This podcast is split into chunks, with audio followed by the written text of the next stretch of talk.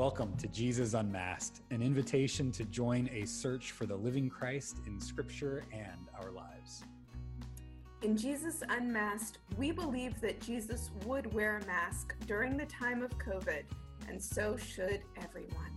Yet in this podcast, we seek to remove the masks of exclusive theology and violent cultural lenses that obscure the truth that Jesus is unconditional love. In the unmasked face of Jesus, there is hope, acceptance, and forgiveness that frees us from fear, that we may live into our fullest selves as reflections of God's love. We explore Scripture through the New Revised Standard Version of the Bible, and we use the Common Lectionary. Hi, everyone. Welcome to the Raven Foundation Facebook page and the Clackamas United Church of Christ Facebook page. I am Adam Erickson, and I'm here on our Bible study every week, except for last week when we took a week off. Anyway, I'm here with my dear friend and colleague at Raven, Lindsay Paris-Lopez. Hi, Lindsay. Hi, Adam. Hi, friends. Hi, Emily. Hi, Emily. Hi, Emily. It's awesome.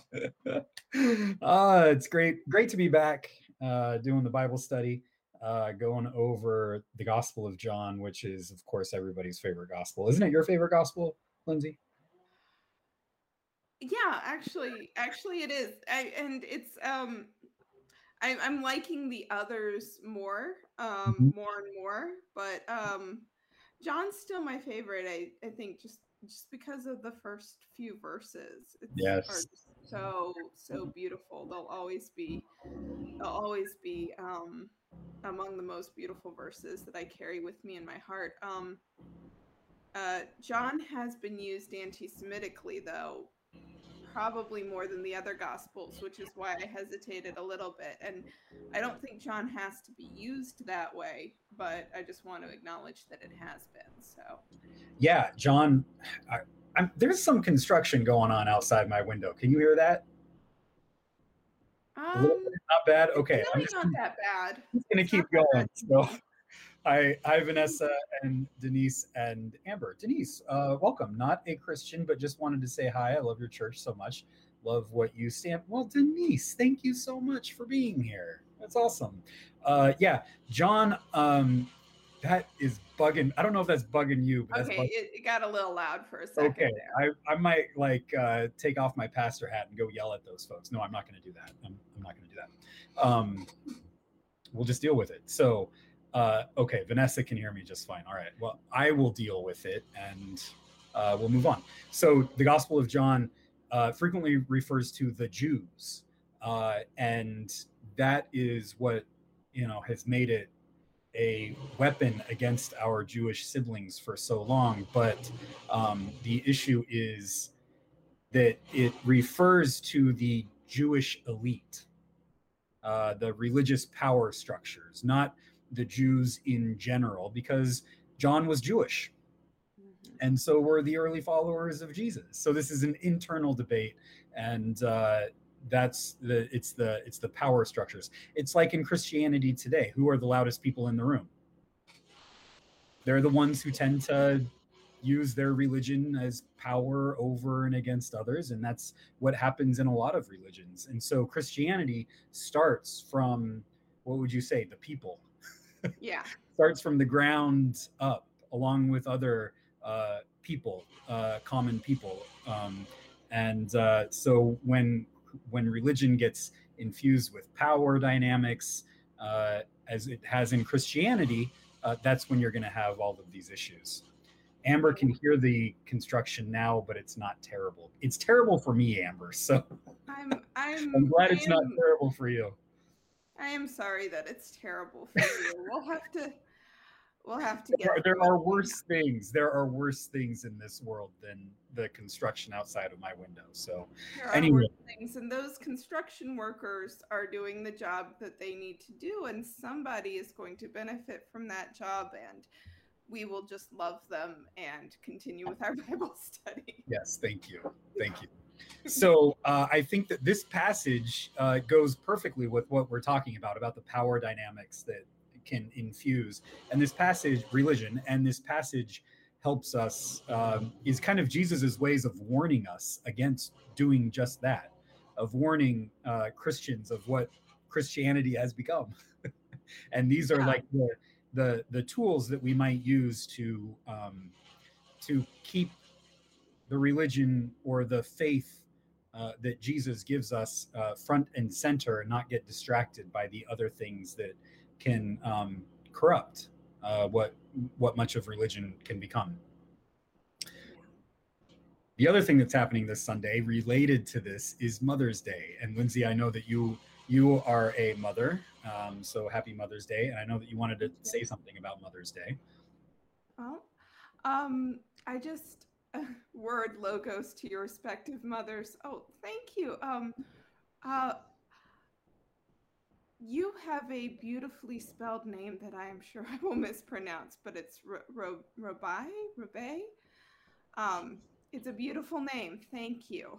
And yes, I want to wish a happy Mother's Day to everyone who is mothering someone. And I don't mean that biologically, although I don't exclude biological mothers, of course, but everyone who has ever been a loving presence to anyone, not just children. I mean, we're all children of God. We're all children in some ways. And I wanted to wish a happy Mother's Day. And I also wanted to remind everybody that Mother's Day is an anti-war holiday. I don't know if everyone, it's really just Rob.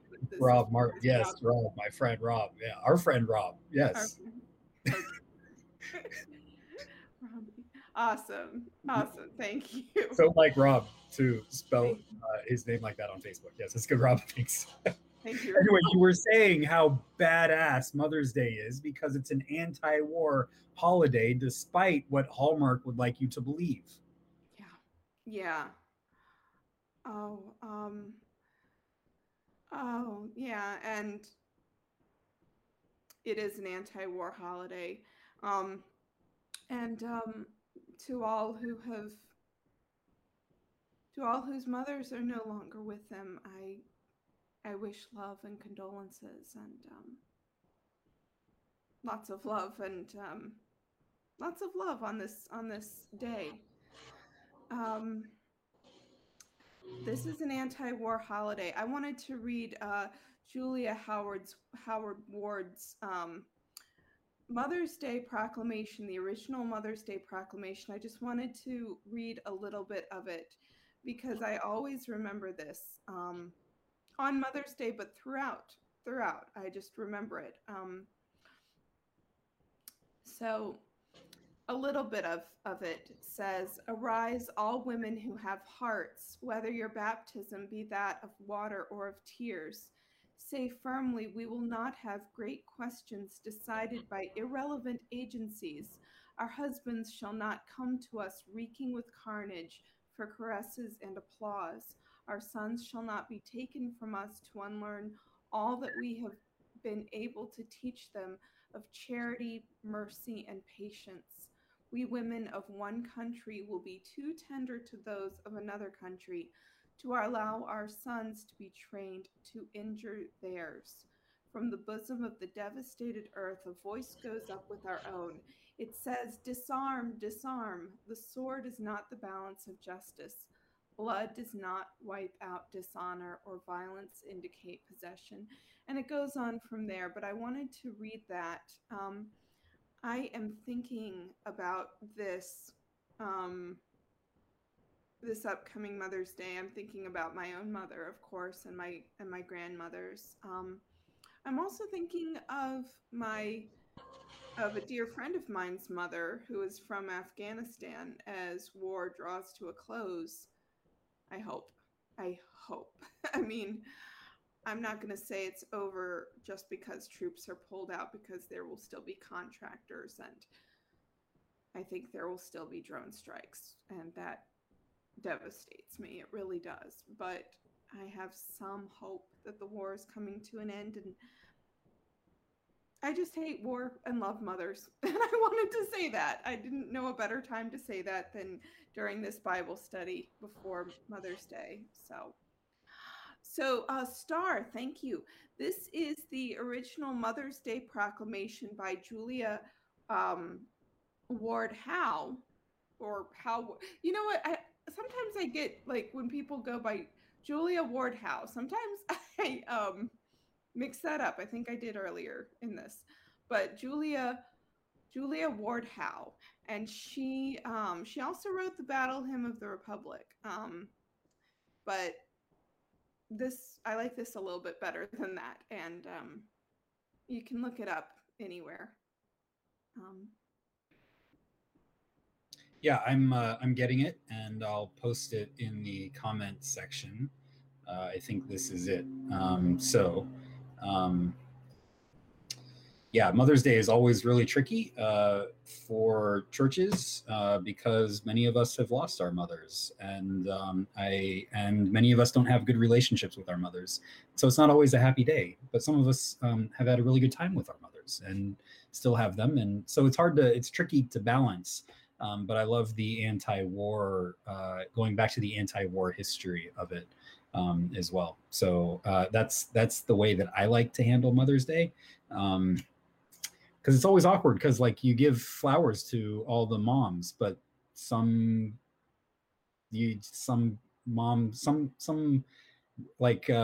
women haven't been able to have children in the traditional way. And so it just makes it really awkward. So why don't we just give everybody flowers? Yeah. I think that this passage is about the kind of love that is exemplified in mothers, but also in fathers and friends. It's about that kind of love that lays down its life. And I think it's a great passage for Mother's Day. I'm seeing some of the comments, and my prayers and heart go out to you, Emily, and my prayers for you too, Vanessa. Yeah, Vanessa, I'm so glad to hear that.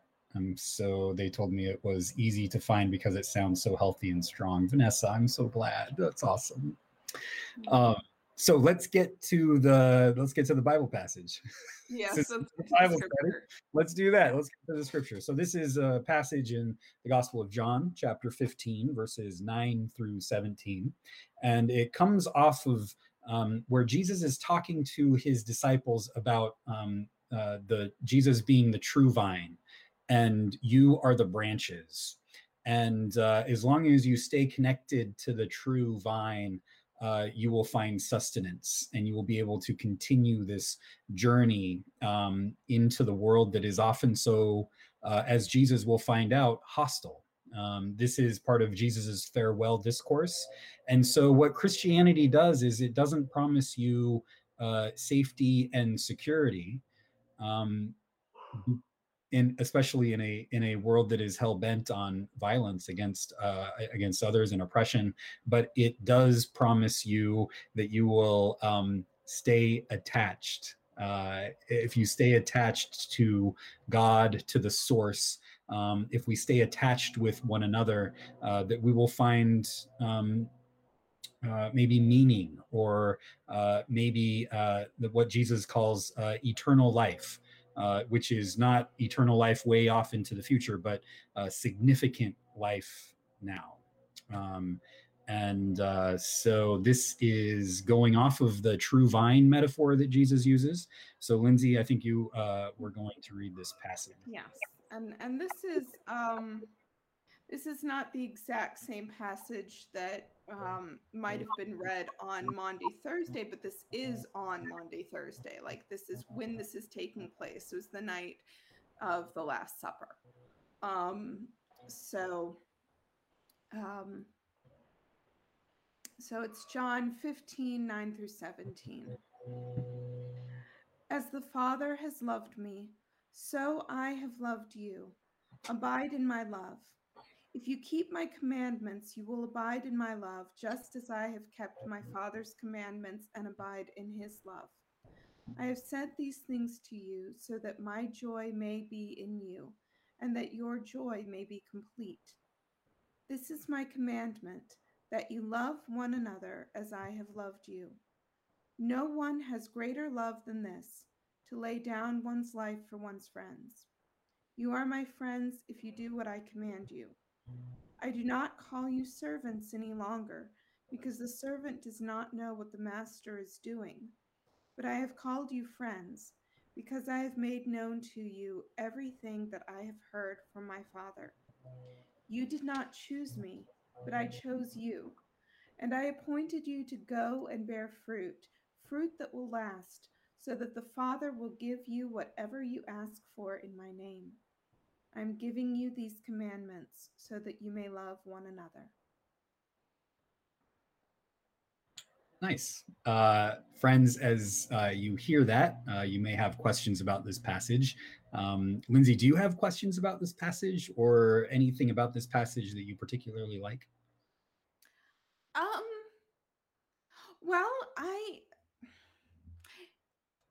Not questions per se.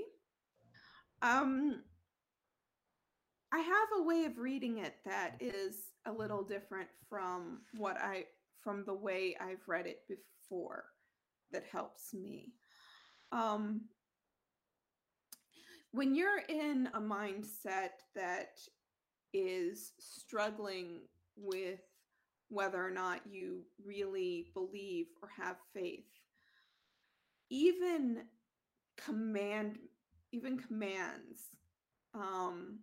as beautiful as love one another, are still commands. And when you're in a place of doubt and anxiety and if you're in a place where you're struggling to believe whether or not God is real, perhaps, or whether or not God's love encompasses everyone, or whatever your spiritual struggles may be, if they're at the point where you just don't feel comfortable in the faith, and feeling comfortable does not mean not having questions. But if you're at a point where you feel disturbed or uncomfortable, as I was throughout much of my life, even the command to love one another as I have loved you just strikes you as the unspoken words of any command are "or else," you know? And so I don't look at it that way. It says command, and I do not want to diminish the urgency and seriousness with which Jesus speaks the word. But I honestly don't know Greek or Hebrew or Aramaic for that matter, so I don't know what was translated as command, but I'd rather think of it as empower. Jesus is not just commanding us to love one another. Jesus is making it possible for our hearts to open up to love one another in such a way as we may, in some ways it's probably always been within us, and Jesus is tapping into that which was within us. And in a way we still need that model or some model to show us what that kind of love is like. And so I'd rather think Jesus is empowering us to love one another, not just saying, you must do this or else, but saying, it is possible for you to do this. Isn't that amazing and wonderful?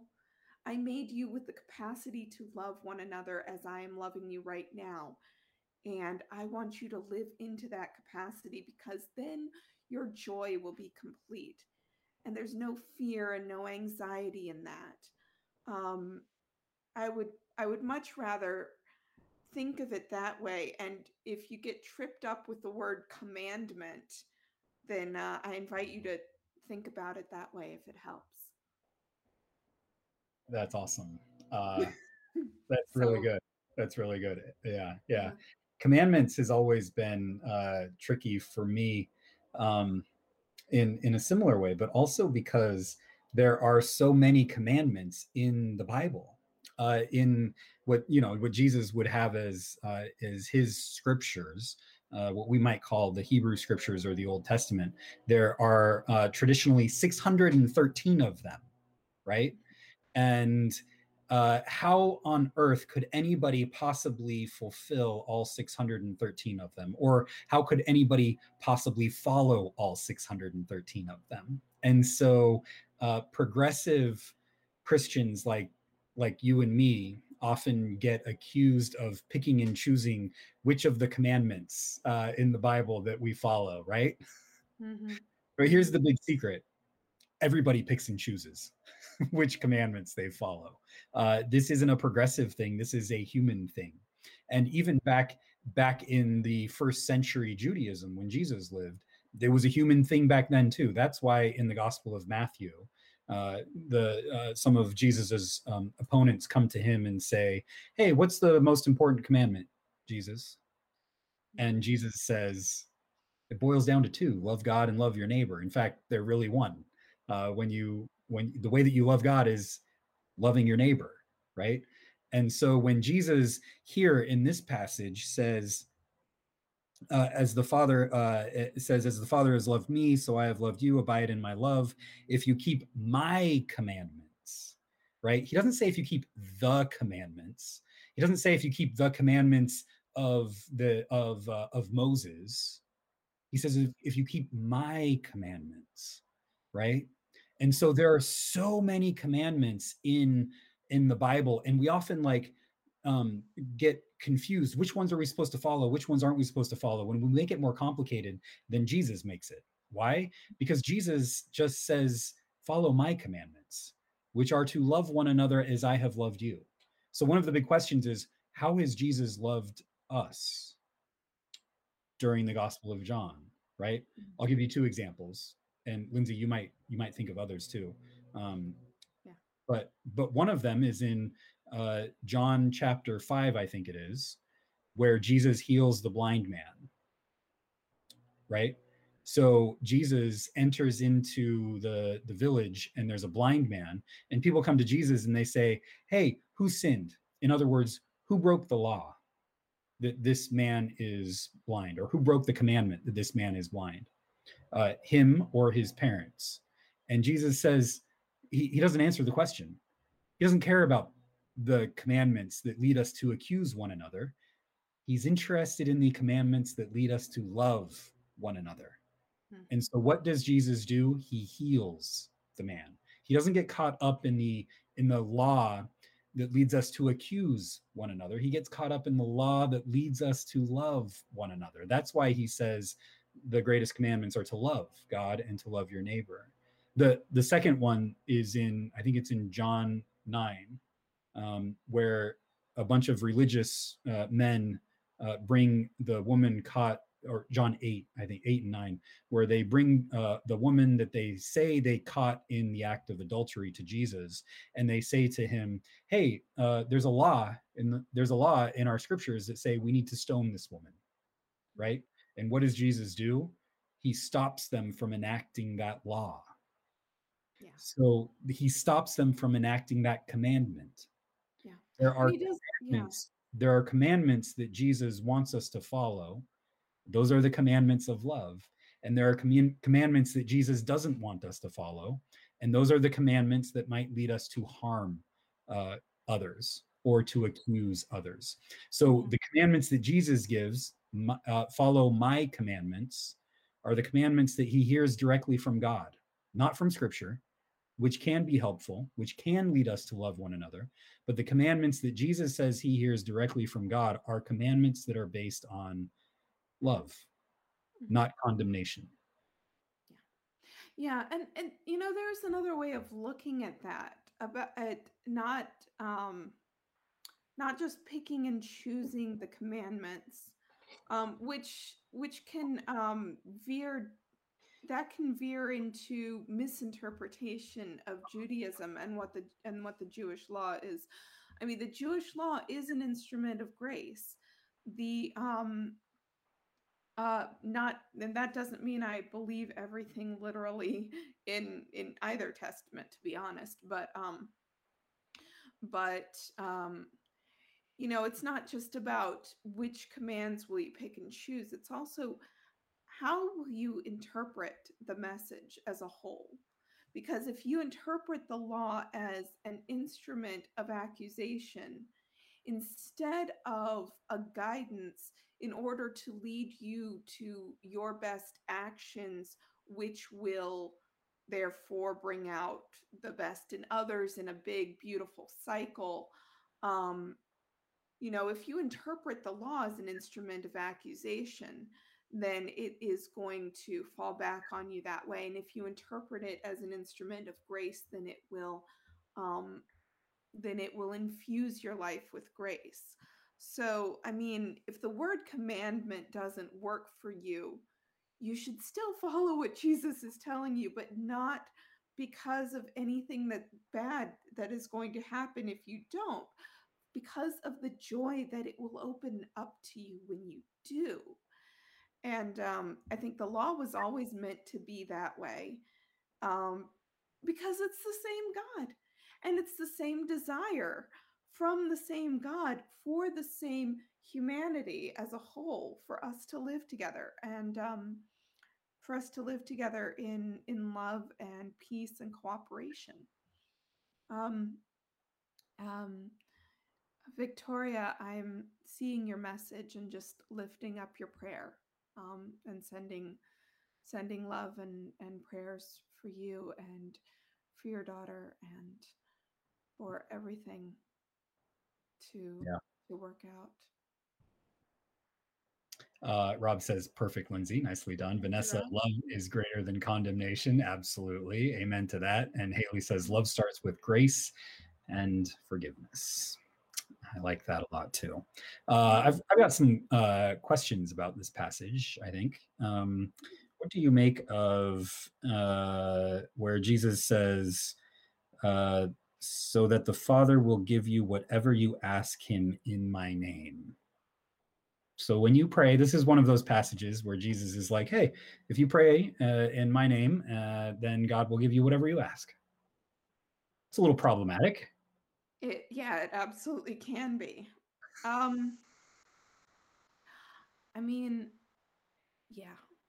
It can be problematic in many different ways. Not just, I guess the most obvious, or to me, what could be the most obvious misinterpretation of this is something like the prosperity gospel. Mm-hmm. If you are praying for, personal wealth, you can't. And you can want personal wealth. And I guess I don't want to say you can't pray for that. Everybody's prayed prayers that are, for yourself and not necessarily for others. And I don't see anything wrong with that, because you should be able to take whatever is on your heart and soul and mind to God. And sometimes we need those things. And sometimes we just want those things. And even if it's not even the right thing we want, we should be able to take it to God anyway. God is not judging us. God's not going to give you whatever you ask for, though, especially when you ask for those things. When you're praying in the name of Jesus, you have to remember that Jesus is the outcast. Jesus is the marginalized. Jesus is the most despised among us. If we're praying in the name of, when we are able to pray for our enemies, or for those we love least, or for those the world loves least, or for those on the receiving end of oppression or injustice, then I think our prayers are heard. But then the other misinterpretation comes when we just expect that to be enough. Expect talking to God to be enough. And I think that prayer moves us to a more tangible, active love. And we may never see the full fruition of what it is we're praying for. Actually, I don't like the word never.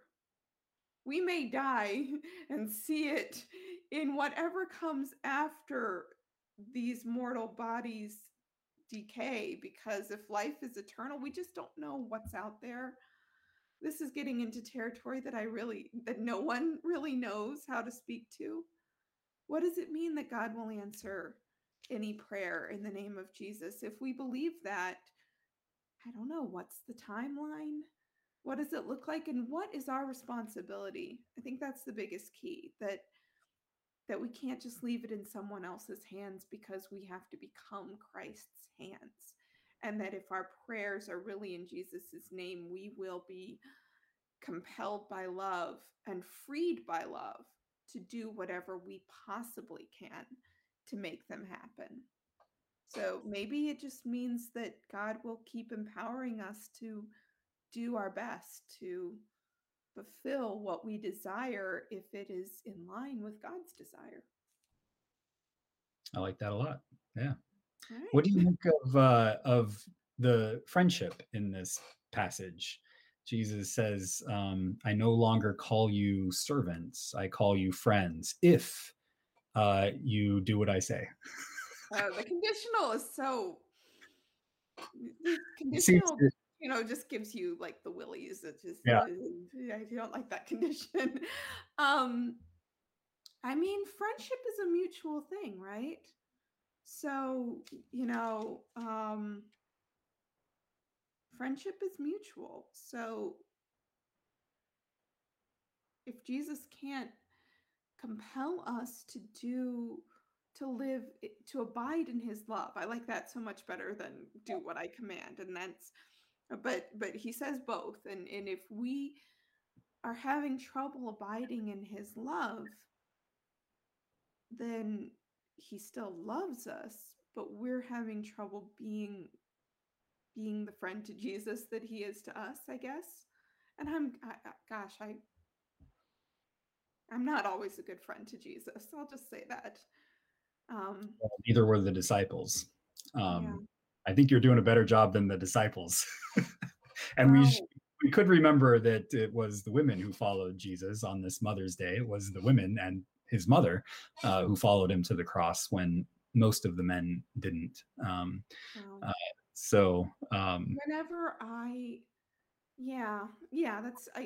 thank you. But whenever I fall short in human friendship or in any relationship, Whenever I act on selfishness or let anything petty get in the way of something bigger, then I'm not being the friend to Jesus that I should be if I ever fall short in my human relationships. So I like that. Yeah, Amber. Yeah, I get that. Amber says, I'm not Catholic, but I like Pope Francis's quote, you pray for the hungry and then you feed them. That's how prayer works. I like the idea of praying for things and then being empowered to care for those around us. I think that's beautiful. Yeah.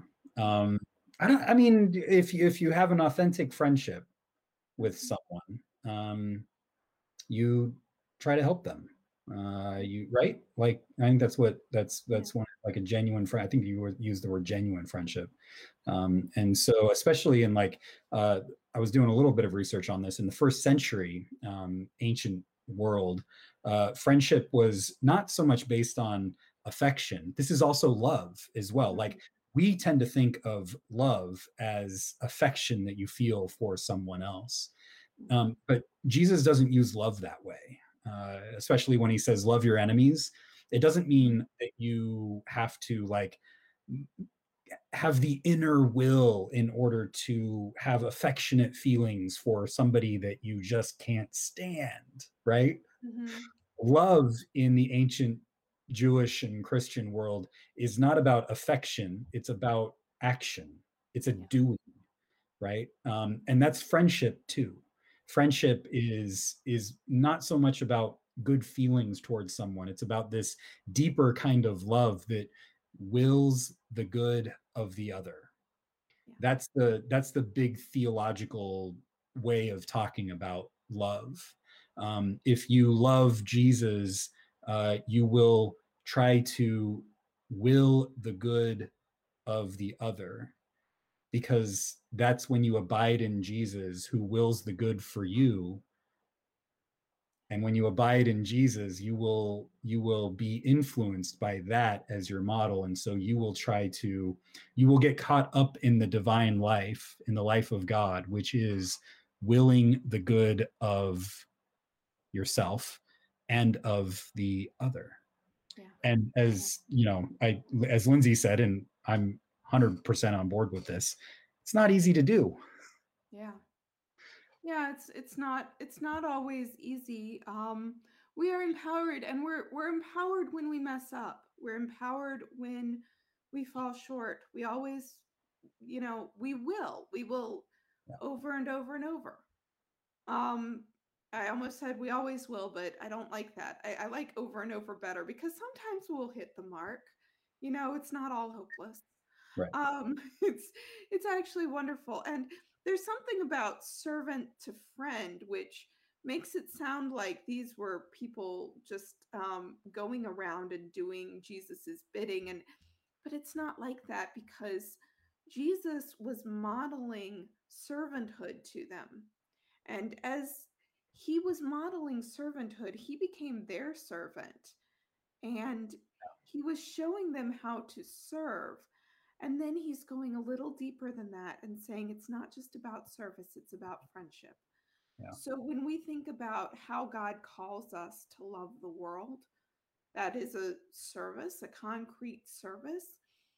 But when at a deeper level, we go beyond that. And if we live into the image of God that we're made to be, we befriend the world. We serve, and it's not just an act of, I'm doing this because I'm obedient, because this is what God tells me to do. We do this because we love each other.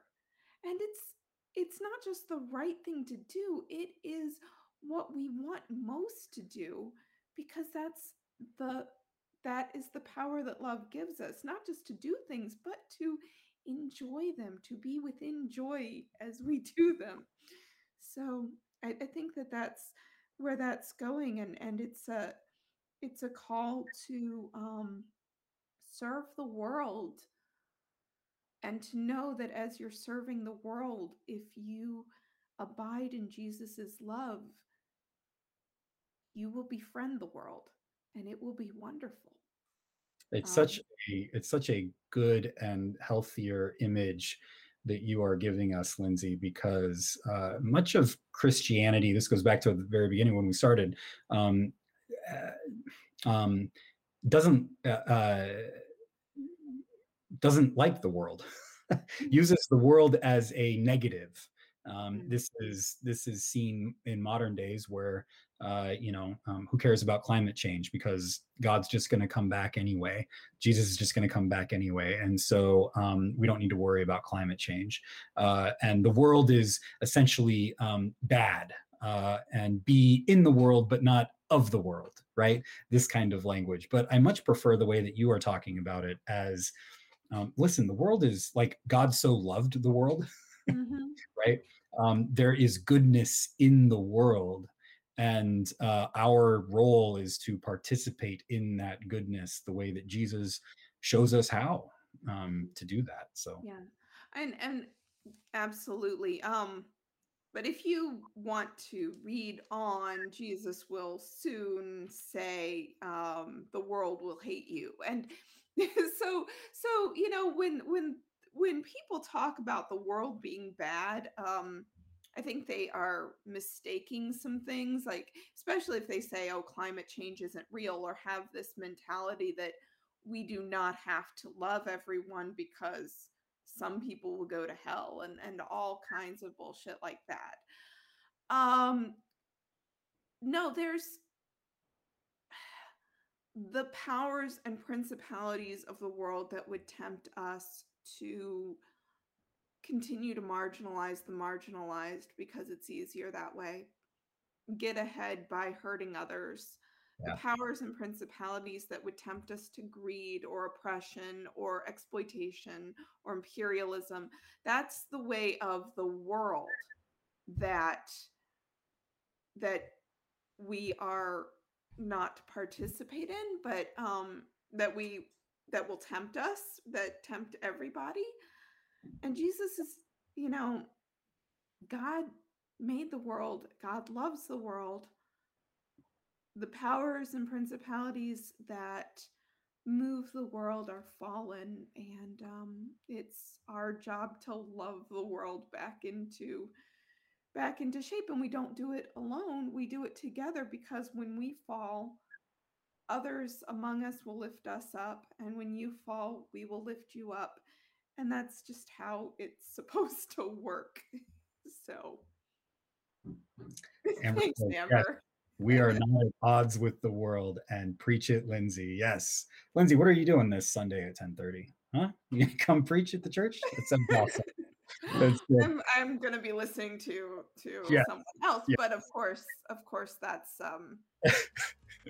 10:30 at 12:30 Central Time, 10:30 Pacific. I'm not really doing anything, but I hope you've got something else in mind, because I'm not quite. I never have anything in mind for Sunday worship until about 10:29 on Sunday morning.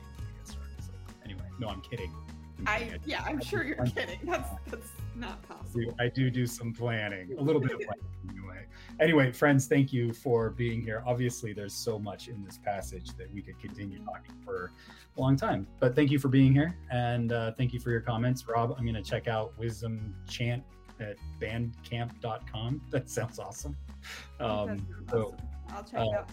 Yeah, thank you everyone for being here. We will do it again next week on our Bible study here on the Raven Foundation Facebook page and the Clackamas United Church of Christ Facebook page. You can keep up to date on Jesus Unmasked, our Bible study podcast, wherever you listen to your podcasts, and you can check it out at ravenfoundation.org. So until next week, friends, God be with you. God bless you. Jesus Unmasked is produced by the Raven Foundation, where we talk about faith and mimetic theory. Check out more of our work at ravenfoundation.org. You can connect with Raven on Facebook, Twitter, and Instagram. If you liked this episode, feel free to share it with your friends or your enemies, because Jesus calls us to love them too.